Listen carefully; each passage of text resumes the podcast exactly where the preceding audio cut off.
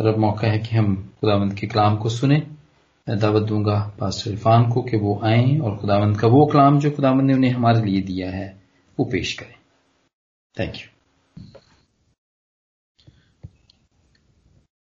thank you very much हम अपने sir खुदावन के हजूर में झुकाएँगे और दुआ मांगेंगे। कादमत खुदावन हम तेरा अदा करते हैं कि तू बड़ा मेहरबान खुदावंद है। और अफ्तामंद तेरे इस बेशकीमत फजल के लिए। कि अफ्तामंद तूने अपनी मर्ज़ी को, अपने निजात के मंसूबे को हम पर ज़ाहिर किया? और अफ्तामंद तूने अपनी इस मर्ज़ी को अपने कलाम की शक्ल में अफ्तामंद हमें दे दिया, जो कि हमारे हाथों में मौजूद है। और अफ्तामंद हमें जब भी तेरी बात को सुनना होता है, हमें जब भी तुझसे रबता करना होता है, तेरी आवाज़ को सुनना होता है, हम तेरे कलाम की तरफ़ मतवजह होते हैं। और तुम तू अपने कलाम के वसीले से हमसे बात करता है। आज तेरे सामने मुल्तजी हैं कि अब तो आज फिर अपने कलाम के वसीले से हमसे बात कर। अपनी आवाज़ हम तक पहुँचा। हमारे कानों को खोल दे, ताकि अफ्तामन जब हमारे कान तेरी आवाज़ को सुनते हैं। तो अय खुदावन ये आवाज़ हमारे दिलों में उतरे और वहाँ पर अफ्तावन ये घर करे, वहाँ पर जड़ पकड़े और इसके वसीले से पैदावार होने वाला फल हमारे लिए और बहुत से लोगों के लिए बरकत का बायस ठहरे। अपने आप को तेरे हजूर में रखता हूँ। तू जानता है कि मैं कमज़ोर हूँ, लेकिन अफ्तावन हम जानते हैं कि तेरे पाकरू के वसीले से अफ्तावंद हम कुछ भी, के बगैर हम कुछ भी नहीं है। और तेरे पाकरू के वसीले से अफ्तावंद सारी कमजोरियाँ ज़ोर में बदल जाती हैं। सो अफ्तावंद तो अपना ज़ोर देकर इस्तेमाल कर, ताकि वो अल्फाज, वो ख्यालात, वो कलाम तेरे लोगों तक पहुँचा सकूँ जो कि तेरी तरफ़ से। तेरे पाकरू के वसीले से अफ्ताम मुझे रसीव हो, और मैं आगे तेरे लोगों तक पहुंचाओ जाग सुन और कबूल कर मांगते हैं तेरे बेटे खुदा मसीह के नाम से अमीन जब हम बाईसवें बाप में पहुँचते हैं तो यहाँ पर यसाया अपने इस किताब में, अपनी बुक में आगे बढ़ते हुए, ना सिर्फ़ हिस्ट्री के इन वाकयात को अनफोल्ड करता है, बल्कि उनके साथ साथ वो बहुत खूबसूरत कॉन्सेप्ट्स भी हमारे सामने रखता है। बड़े खूबसूरत रिमाइंडर्स भी हमें अता करता है। और ये रिमाइंडर इसलिए हैं, ये याद दहानियाँ इसलिए हैं कि हम इन पर गौर करें। और ना सिर्फ़ इन पर गौर करें, बल्कि हम इन रिमाइंडर्स को याद रखते हुए अपनी ज़िंदगी में इनका इस्तेमाल भी कर सके।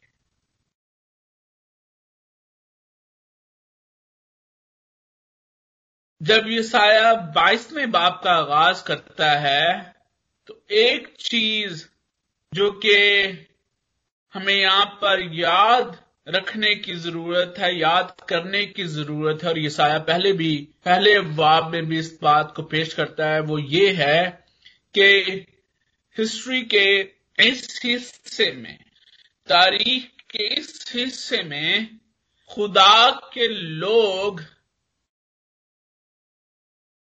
दुनिया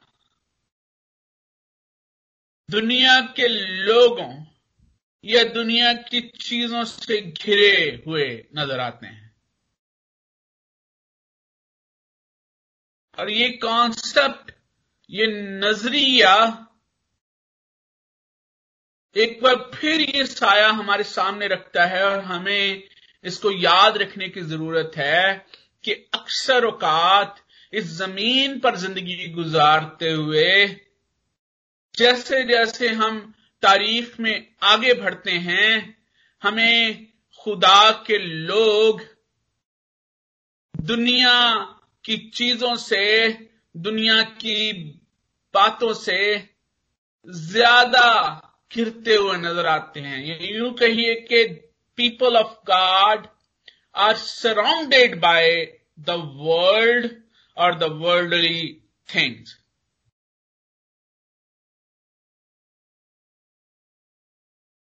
और जब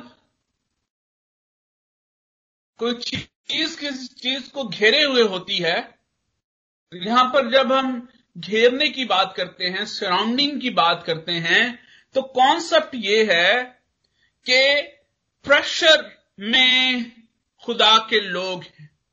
घेरे जाने की वजह से जो एक प्रेशर आप पर आता है, उस प्रेशर का शिकार है यहाँ पर खुदा के लोग। एक टर्म इस्तेमाल होती है पियर प्रेशर और पियर प्रेशर ये होता है पियर कहते हैं हम असर को। वो लोग जो कि आपके जमाने के होते हैं, आपके इर्द गिर्द जो लोग हैं, जब आप उनका असर लेते हैं, जब आप उनके प्रेशर में आते हैं तो उसको पियर प्रेशर कहा जाता है। यहाँ पर आसान लफ्जों में हम ये कह सकते हैं कि खुदा के लोग पीयर प्रेशर का शिकार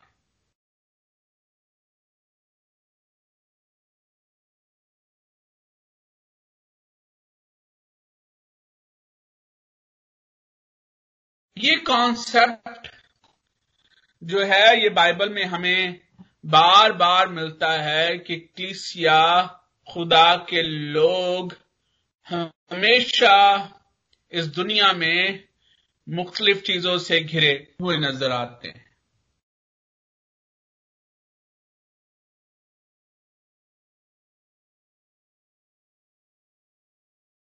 खुदा ने इंसान को इस दुनिया में रहने के लिए पैदा किया और जब तक हम इस ज़मीन पर ज़िंदगी बसर करते हैं, हम इस दुनिया में ज़िंदगी गुजारेंगे और तब तक हम इस बात का, इस प्रेशर का शिकार रहेंगे कि हमारे इर्द गिर्द बहुत सारी चीज़ें चल रही होंगी। लेकिन बाइबल ने इसके साथ साथ हमारे हमारे सामने ये बात भी क्लियर की कि हमें इस दुनिया में तो रहना है, लेकिन इस दुनिया जैसा नहीं बनना। और ये पियर प्रेशर हमेशा हमारे सर पर मंडलाता रहता है। एक सिंपल लॉजिक एक सिंपल एक्सप्लेनेशन जो कि हम देसी लोग इंडियन पाकिस्तानी लोग, हम हमेशा पेश करते हैं कि जी हूँ दुनिया च भी तो रहना है।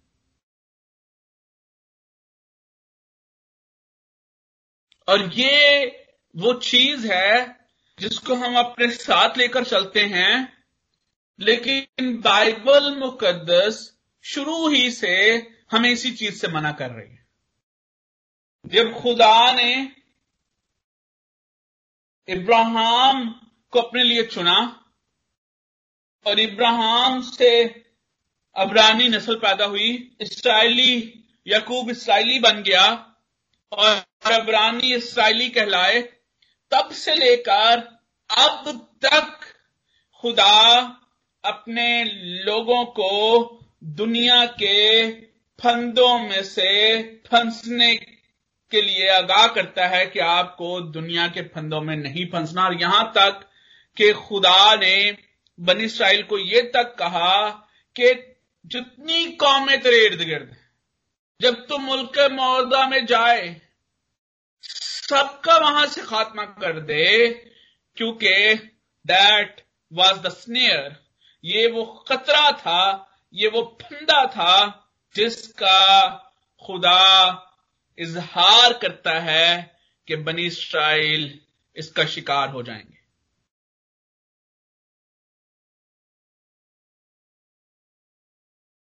और ना सिर्फ़ बनी इसराइल, बल्कि जब हम मौजूदा क्लिसिया में नए अहद में दाखिल होते हैं। फालूस रसूल ने रोमन्स की क्लिसिया को जब खत लिखा,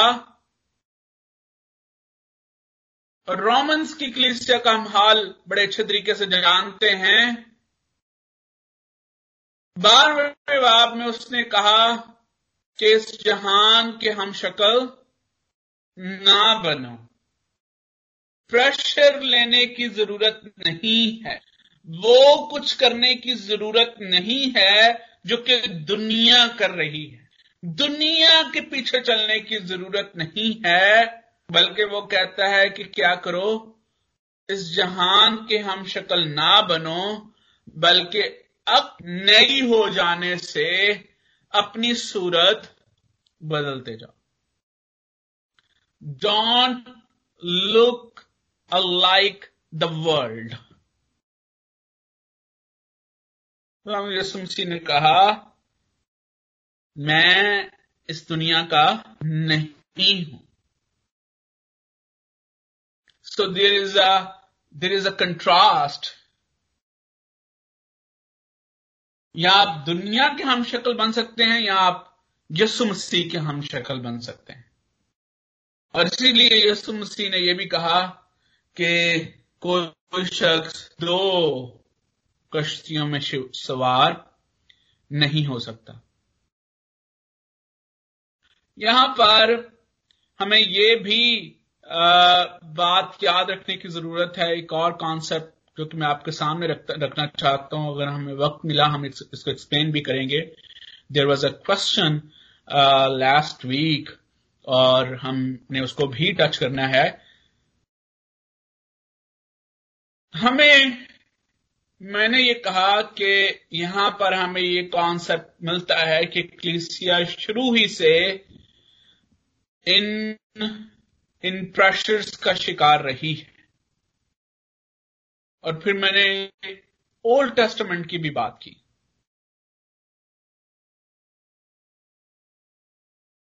और यहाँ पर यह सवाल खड़ा हो सकता है कि जब आप ओल्ड टेस्टमेंट की बात कर रहे हैं आप चर्च का वर्ड क्यों इस्तेमाल कर रहे हैं?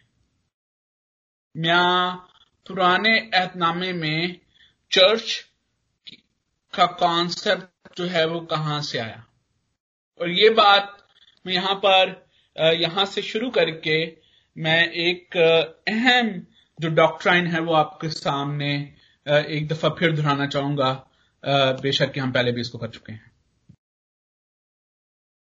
इसमें कोई शक नहीं कि जो चर्च है, इसका जो, इसकी जो रूट है, इसका जो, इस टर्म का जो आगाज़ है, ये हमें ग्रीक पीरियड से मिलता है। और जो ग्रीक में चर्च के लिए जो लफ्ज इस्तेमाल हुआ, वो क्लीसिया वर्ड था। जिसको अंग्रेज़ी ज़ुबान में चर्च ट्रांसलेट किया जाता है। जिसका मतलब है चर्च का मतलब हम सबको पता है। चर्च का मतलब क्या है?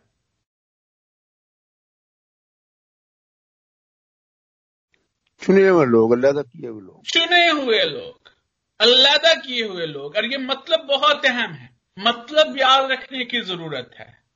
एक मिच्योर क्रिश्चियन वो क्रिश्चियन है जो कि इन ऐसी बातों को याद रखता है और फिर उनको जैसे मैंने पहले कहा कि ना सिर्फ़ याद रखना है बल्कि अप्लाई करना है। याद रखने का मतलब यह है कि हम उसको उसको अप्लाई कर सकें। और अप्लाई का मतलब ये नहीं है। एप्लीकेशन सबसे पहले आपकी अपनी ज़िंदगी में में, में शुरू होती है। चुने हुए लोग अलहदा किए हुए लोग। अब इसके पीछे जो कॉन्सेप्ट है इसको समझने की ज़रूरत है कि ग्रीक इस, इस वर्ड को क्यों इस्तेमाल करते थे। ग्रीक इस वर्ड को इस्तेमाल करते थे एक असेंबली को या एक जमायत को ज़ाहिर करने के लिए। और ग्रीक जब इस वर्ड को इस्तेमाल करते थे तो वो डिफ्रेंशिएट करते थे कि हम वो जमायत हैं हम वो वो जम, चुने हुए लोग हैं, हम वो अलग किए हुए लोग हैं, जो कि ग्रीक सिटीजन्स हैं, और हमें सिटीजनशिप की प्रिविलेजेस हासिल है, और फिर यहाँ पर दूसरे लोग भी मौजूद हैं, जिनको वो प्रिविलेजेस हासिल नहीं है, जो कि हमें बतौर ग्रीक ये ये प्रिविलेजेस हासिल हैं। और जब आप अमाल की किताब, उसके उन्नीसवें बाप, उसकी बत्तीसवीं आज को पढ़ते हैं तो वहाँ पर आपको कॉन्टेक्स्ट मिलेगा कि जब वहाँ पर लोग इकट्ठे होते हैं Greeks are are gathered there तो उर्दू में जो टर्म टर्म इसके लिए इस्तेमाल हुए, जो लफ्ज इस्तेमाल हुआ है इस असम्बली के लिए क्लीसिया के लिए, वो मजलस का लफ्ज, बत्तीसवीं अमाल उन्नीसवीं, उन्नीसवें बाप की बत्तीसवीं आयत में मजलस का लफ्ज इस्तेमाल हुआ। अब जो लफ्ज का मतलब है, वो है चुने हुए लोग, अल्लाह किए हुए लोग। और जब जब क्रिश्चियंस वहाँ पर ताकिया में मौजूद हैं अर्ली क्रिश्चियन हिस्ट्री और यूनानी ज़ुबान जो है, वो उस वक्त आप ये कह सकते हैं कि जिस तरह से आज की जो ग्लोबल लैंग्वेज है, या आज की डोमिनेंट जो लैंग्वेज है, वो इंग्लिश है, जो कि पूरी दुनिया में बोली जाती है। उस दौर की जो जो पढ़ी लिखी ज़ुबान, आप जिसको कह सकते हैं, या जिसको ये ज़ुबान, वो ज़ुबान कह सकते हैं जो कि हर जगह पर एक्सेप्टेबल हो, वो ग्रीक थी। और चर्च जब अपने आप को मुतारिफ करता है, अपने आप को इंट्रोड्यूस करवाता है तो वो अक्लीजिया के वर्ड को इस्तेमाल करता है और इसके पीछे कॉन्टेक्स्ट ये है कि खुदा ने हमें चुना है, हमें अलहदा किया है और हमें वो प्रिविलेजेस बख्शी हैं जो कि शायद दूसरे लोगों को हासिल नहीं है। और पालूस जब इक्लिसिया को खत लिखता है तो वो यहाँ इस दूसरे बाप की उन्नीसवीं आयत में ये कहता है, बस अब तुम परदेसी और मुसाफिर नहीं रहे, बल्कि मुकदसों के हम वक्त हम वतन और खुदा के घराने के हो गए। You are separated now you are chosen one आपको चुन लिया गया है। आपको अलहदा कर दिया गया है। सो so, ये कॉन्सेप्ट हमें याद रखने की ज़रूरत है कि खुदा ने अपने लोगों को चुना, उनको अलहदा किया और फिर वो चाहता है कि उसके लोग जिनको वो चुनता है, जिनको वो लदा करता है जो उसके खानदान के, उसके घराने के लोग हैं, जो उसकी बादशाहत के के शहरी हैं, जो उसकी बादशाहत का हिस्सा हैं, वो दुनिया की मानद ना बने वो दुनिया की मानद ना बने वो इस जहान के हम शक्ल ना बने वो और कौमों का तर्ज अमल इख्तियार ना करे। और और जब हम ये कहते हैं कि जो क्लीसिया है, ये खुदा के चुने हुए लोगों की जमायत जमायत है, अलहदा किए हुए लोग हैं तो फिर हमें जो चुने जाने का प्रोसेस है, इसको समझना बहुत ज़रूरी है। ये आपकी बहुत सारी मुश्किलें हल करेगा। अंडरस्टैंड इट कि खुदा किस तरह से चुनता है। चुनाव का तरीका क्या है। हु इज़ द इनिशिएटर इस प्रोसेस को स्टार्ट करने वाला कौन है? और जब हम बाइबल मुकदस को खोलते हैं, पढ़ते हैं। दो मिसालें मैं सिर्फ़ आपके सामने दूँगा ताकि आप इस प्रोसेस को जो है वो समझ सकें। खुदा ने पुराने ऐदनामा में कैसे चुना?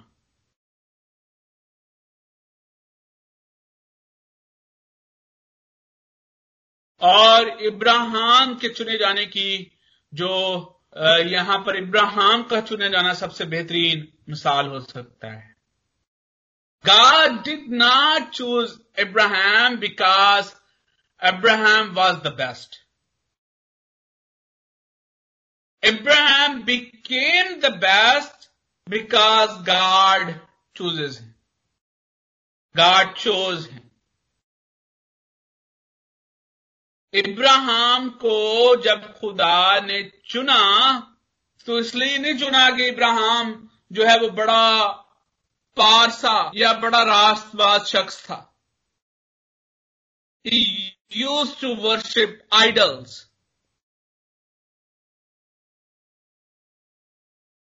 Bible मुकदस इसके बारे में हमें कोई बयान नहीं देती कि चुने जाने से पहले इब्राहिम की ज़िंदगी कैसी थी। बाइबल मुकदस ये ज़रूर बताती है कि खुदा ने इब्राहिम को कसदियों के ओ ऊर से बुलाया और उसने खुदा की आवाज़ को सुना। अगर आपने इस इस प्रोसेस को थोड़ा सा और समझना है तो नए यादनामा में है।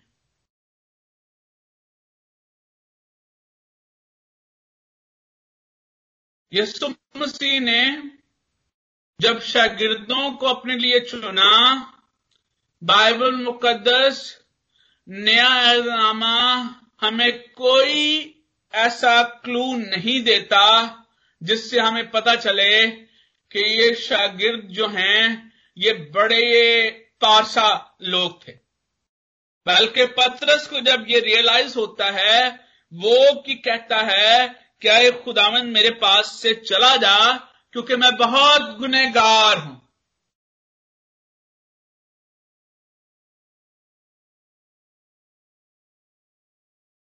खुदा इनिशिएटर है, जो हमें चुनता है, और वो इसलिए नहीं चुनता कि हम बड़ी रास्तबाज ज़िंदगी बसर करते हैं, हम बड़े पारसा हैं, क्योंकि हम अपनी कोशिश अपनी काबिलियत पर कभी भी खुदा के स्टैंडर्ड्स पर पूरे नहीं उतर सकते।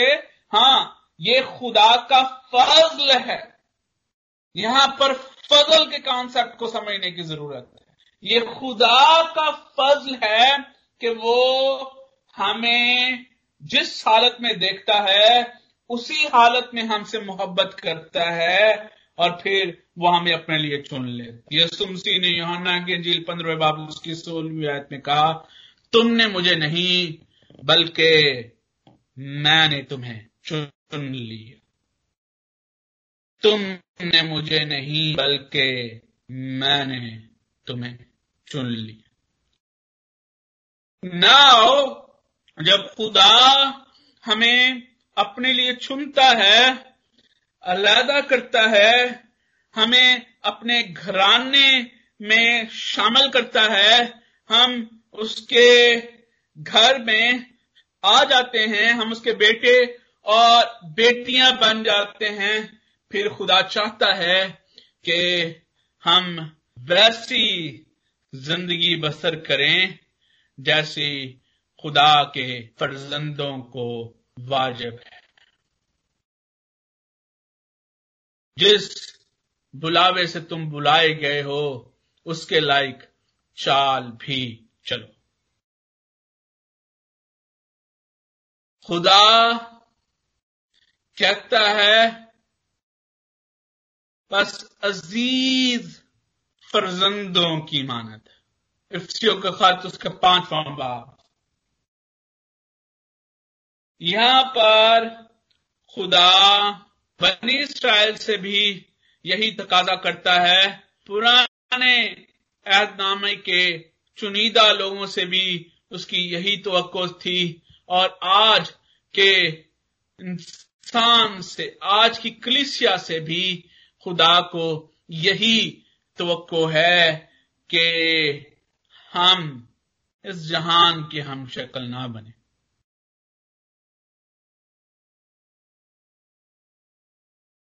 अजिया ने इससे पहले जब हम बारहवें तेरहवें चैप्टर को पढ़ते हैं तो उसने सामरिया को इसराइल को स्पॉटलाइट में, में लाया और उसने उससे कहा कि डोंट अबेंडन योर फेथ अपने ईमान को तरक ना करो। ईमान की चाल चलना बंद ना करो। बट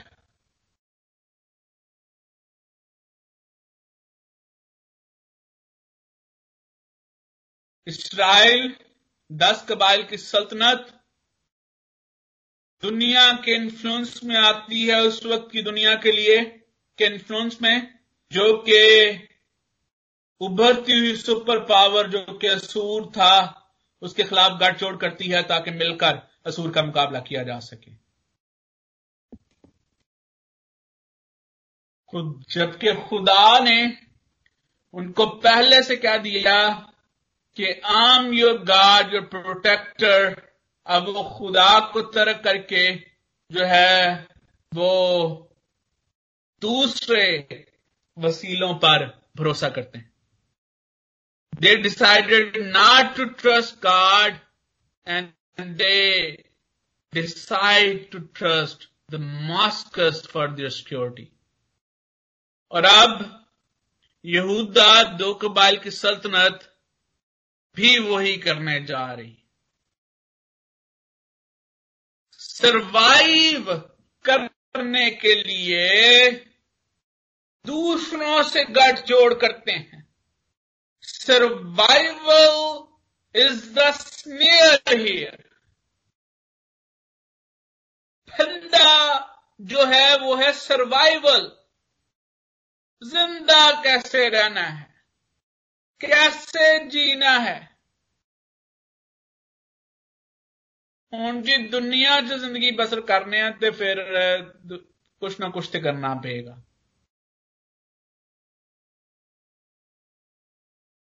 आज बड़ी तेज़ी के साथ दुनिया, माफ़ कीजिएगा, क्लिसिया, इस दुनिया की हम शक्ल बन रही है। चुने हुए लोग इस दुनिया की हम शक्ल बन रहे हैं। यसु मसीह ने कहा, इस दुनिया में तो रहो, इस दुनिया जैसे ना बनो। लेकिन प्रॉब्लम यह है कि दुनिया क्लिसिया के अंदर आ चुकी है।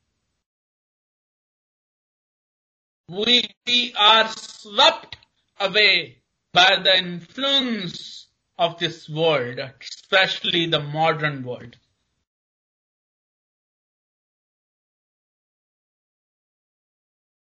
कोई भी चीज़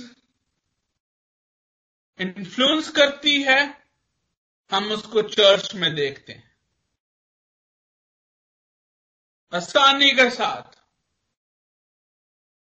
मुझे याद है इवन मेरी होश में जब मैं टीनेजर था, जब मैं अपने चर्च में एक एक्टिव मेंबर के तौर पर पार्टिसिपेट करता था church used to hate celebrate worldly days in the church और आज का चर्च जो है, वो बड़े प्राउडली क्या मदर्स डे क्या फादर्स डे क्या halloween church is the beautiful platform go there and celebrate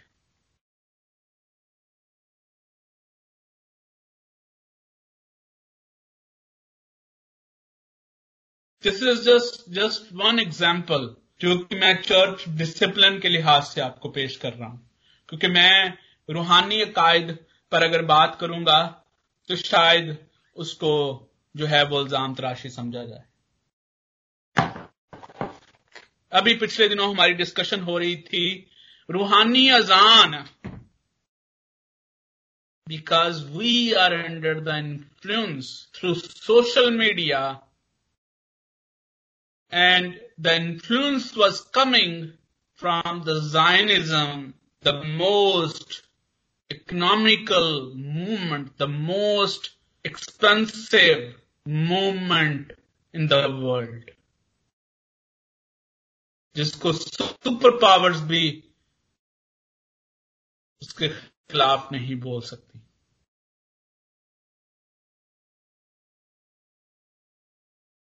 we are influence, church is under the influence of people. मुझे याद है कि किसी जमाने में जब पैरिशेस बनती थी, एल्डर्स चुने जाते थे ले मैन चुने जाते थे, डीकन चुने जाते थे, उनके उनके ईमान को सामने रखते हुए, उनके ईमान के अमली नमूने को देखते हुए, उनकी ईमानी और रूहानी काबिलियत को देखते हुए चुना जाता था। आज पैरिशेस और एल्डर्स और डीकन्स पैसा मर्तबा और स्टेटस देखकर चुने जाते हैं।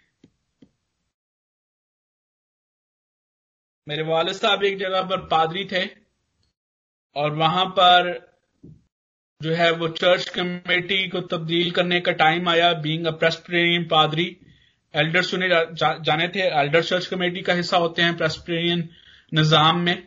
और उनको बताया गया कि हर चर्च गाँव के हर मोहल्ले से एक एल्डर जो है एक कोने से एक एल्डर जो है वो चुना जाएगा। और उन्होंने कहा कि ये कौन सा पैमाना है जिस पर एल्डर जो है वो चुने जाते हैं? तो उनको बताया गया कि इस तरह से एतराज़ नहीं होता कि हर कोने से एक एल्डर चुन लो।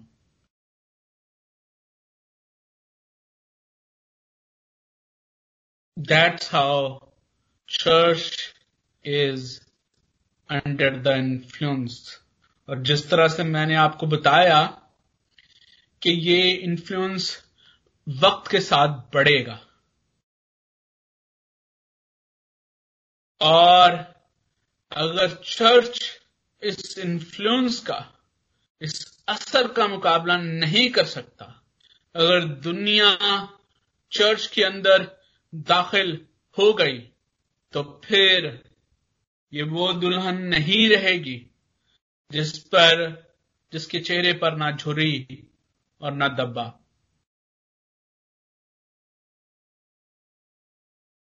This danger the snare is always there इस बाब में तीन बारे नबूत एक ही पराये में, एक ही कॉन्टेक्स्ट में इस्तेमाल हुए जब हम पहली आयात को देखते हैं तो वहाँ पर हमें जो है वो एक सिटी का, यरूशलेम को यहाँ पर एक एक ऐसे शहर के तौर पर पेश किया गया है, जो कि अपने खुद साख्ता टारगेट के हसूल में इस कदर मसरूफ है कि खुदा की तरफ़ उसका ध्यान भी नहीं।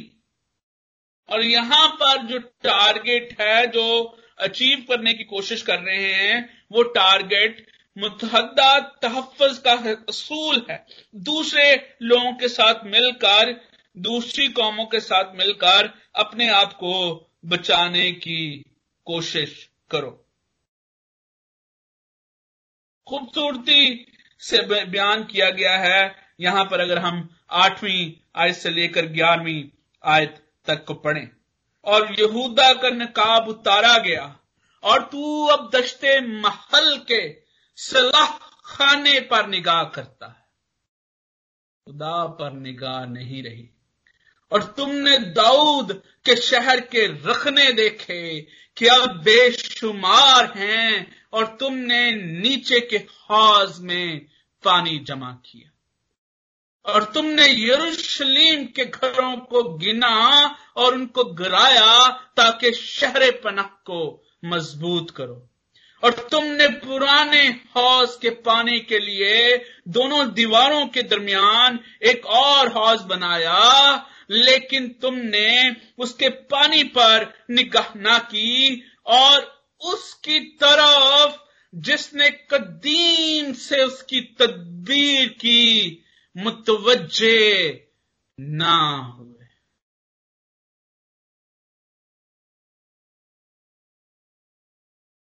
Doesn't matter any more what does God want church के लिए अब ये ज़्यादा अहम है कि क्लिसिया को कैसे खुश करना है। दीज दीज आ ये हर जगह पर ये ट्रेंड मौजूद है। ईस्टर्न वेस्टर्न दोनों क्लिसियाओं में। बड़ी कॉन्जर्वेटिव पुलिसियाँ हैं जो कि दे डोंट केयर जिन्होंने अपना ईमान जो है वो महफूज रखा हुआ है। खुदा की तरफ़ मतवजे होने की बजाय यहाँ पर गिनाया गया है। कि कैसी कौन कौन सी ऐसी चीज़ें हैं जो कि हम इकट्ठी कर सकते हैं, जिन पर हम फोकस कर सकते हैं, जिससे हम ज़्यादा सिक्योर अपने आप को फील करेंगे। और आज भी चर्च अपने आप को ज़्यादा सिक्योर करने के लिए खुदा की तरफ़ मतवजह होने के बजाय दुनिया की चीज़ों की तरफ़ मतवजह होता है। सोशल मीडिया पर ऐसी भी चीज़ें देखने में आती हैं जो कि रूहानी अकायद को तहस नहस कर रही हैं। लेकिन वो चर्च का हिस्सा बन चुकी है। यहाँ पर जब, जो दूसरी बारी नबूत है, उसमें यहाँ पहले एक शहर के बारे में बात हुई है, उस बाद एक शख्स के बारे में बात हुई है, शबना के बारे में बारे नबूत और इसको एक ऐसे शख्स के तौर पर पेश किया गया है, जिसको एक मर्तबा दिया गया है, जिसको एक स्टेटस दिया गया है, जिसके जिम्मे एक टास्क लगाया गया है, और टास्क बड़ा अहम है, मर्तबा बड़ा सेंसिटिव है, लेकिन ये शख्स क्या करता है कि इस टास्क को, इस इस मर्तबे को खुदा के जलाल की बजाय अपनी तजल्ली के लिए, अपने जलाल के लिए इस्तेमाल करता है। अगर आपके पास खुदा का कलाम है, बाईसवां बाब, उसकी सोलहवीं आयत से अगर आप मेरे साथ पढ़ें, तू यहाँ क्या करता है?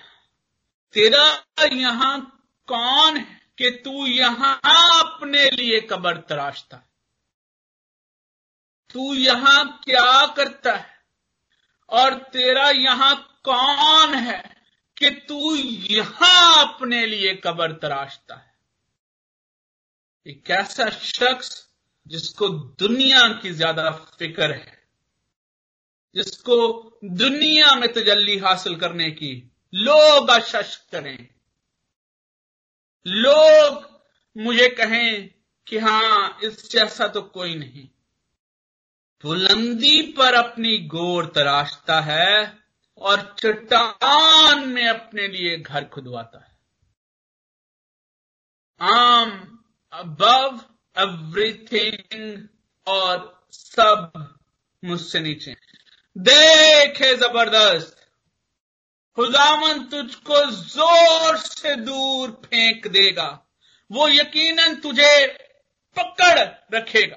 वो बेशक तुझको गेंद की मानद घुमा घुमा कर वसी मुल्क में उछालेगा। वहाँ तू मरेगा और तेरी हशमत के रथ वही रहेंगे। ए, अपने आका के घर की रुसवाई।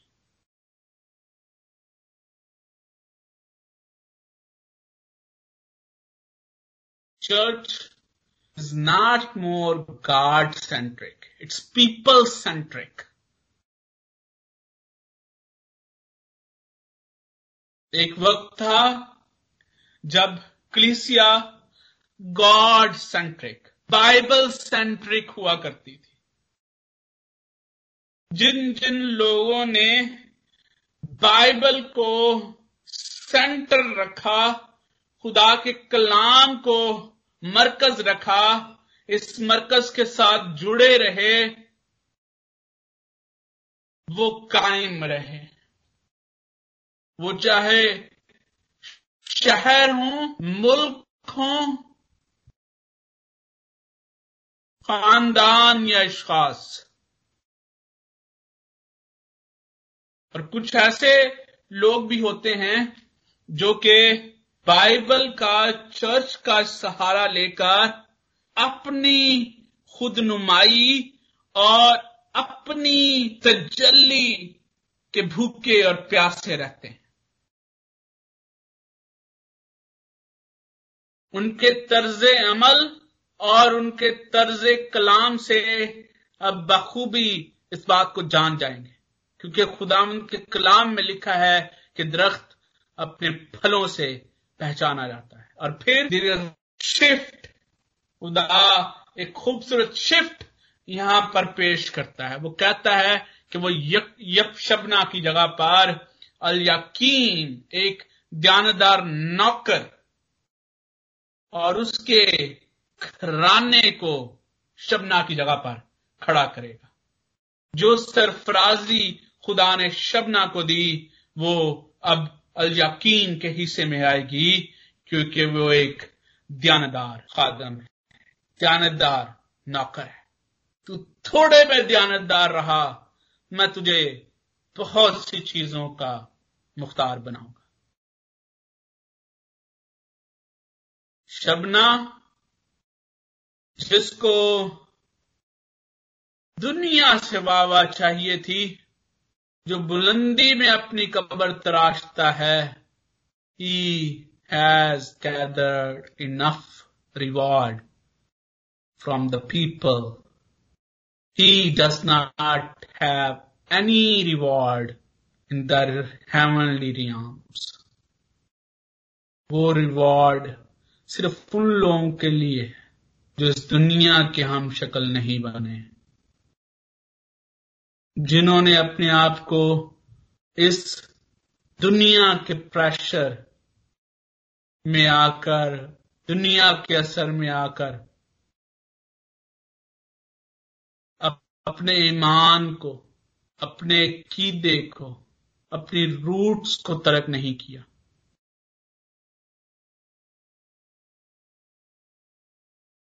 खुदामंद हमसे चाहता है कि बतौर क्लिसिया, बतौर घर घर, बतौर खानदान, जब हम इस ज़मीन पर ज़िंदगी बसर करते हैं मसीह ने कहा कि नमक बनो और नूर बनो। नूर वो है जिसकी किरणों से दूसरों को फ़ायदा पहुँचता है। जो कि दुनिया के अंधेरों को दूर करता है, ना कि खुद उन अंधेरों में शामिल हो जाता है। खुदावन इस कलाम के वसीले से आप सबको कसरत के साथ बरकत बख्शे। आमीन। आमीन आमीन आमीन। Thank you very much Paul साहब। Thank you very much blessed message के लिए, जो कि हम सबके लिए बरकत का बायस हुआ। Thank you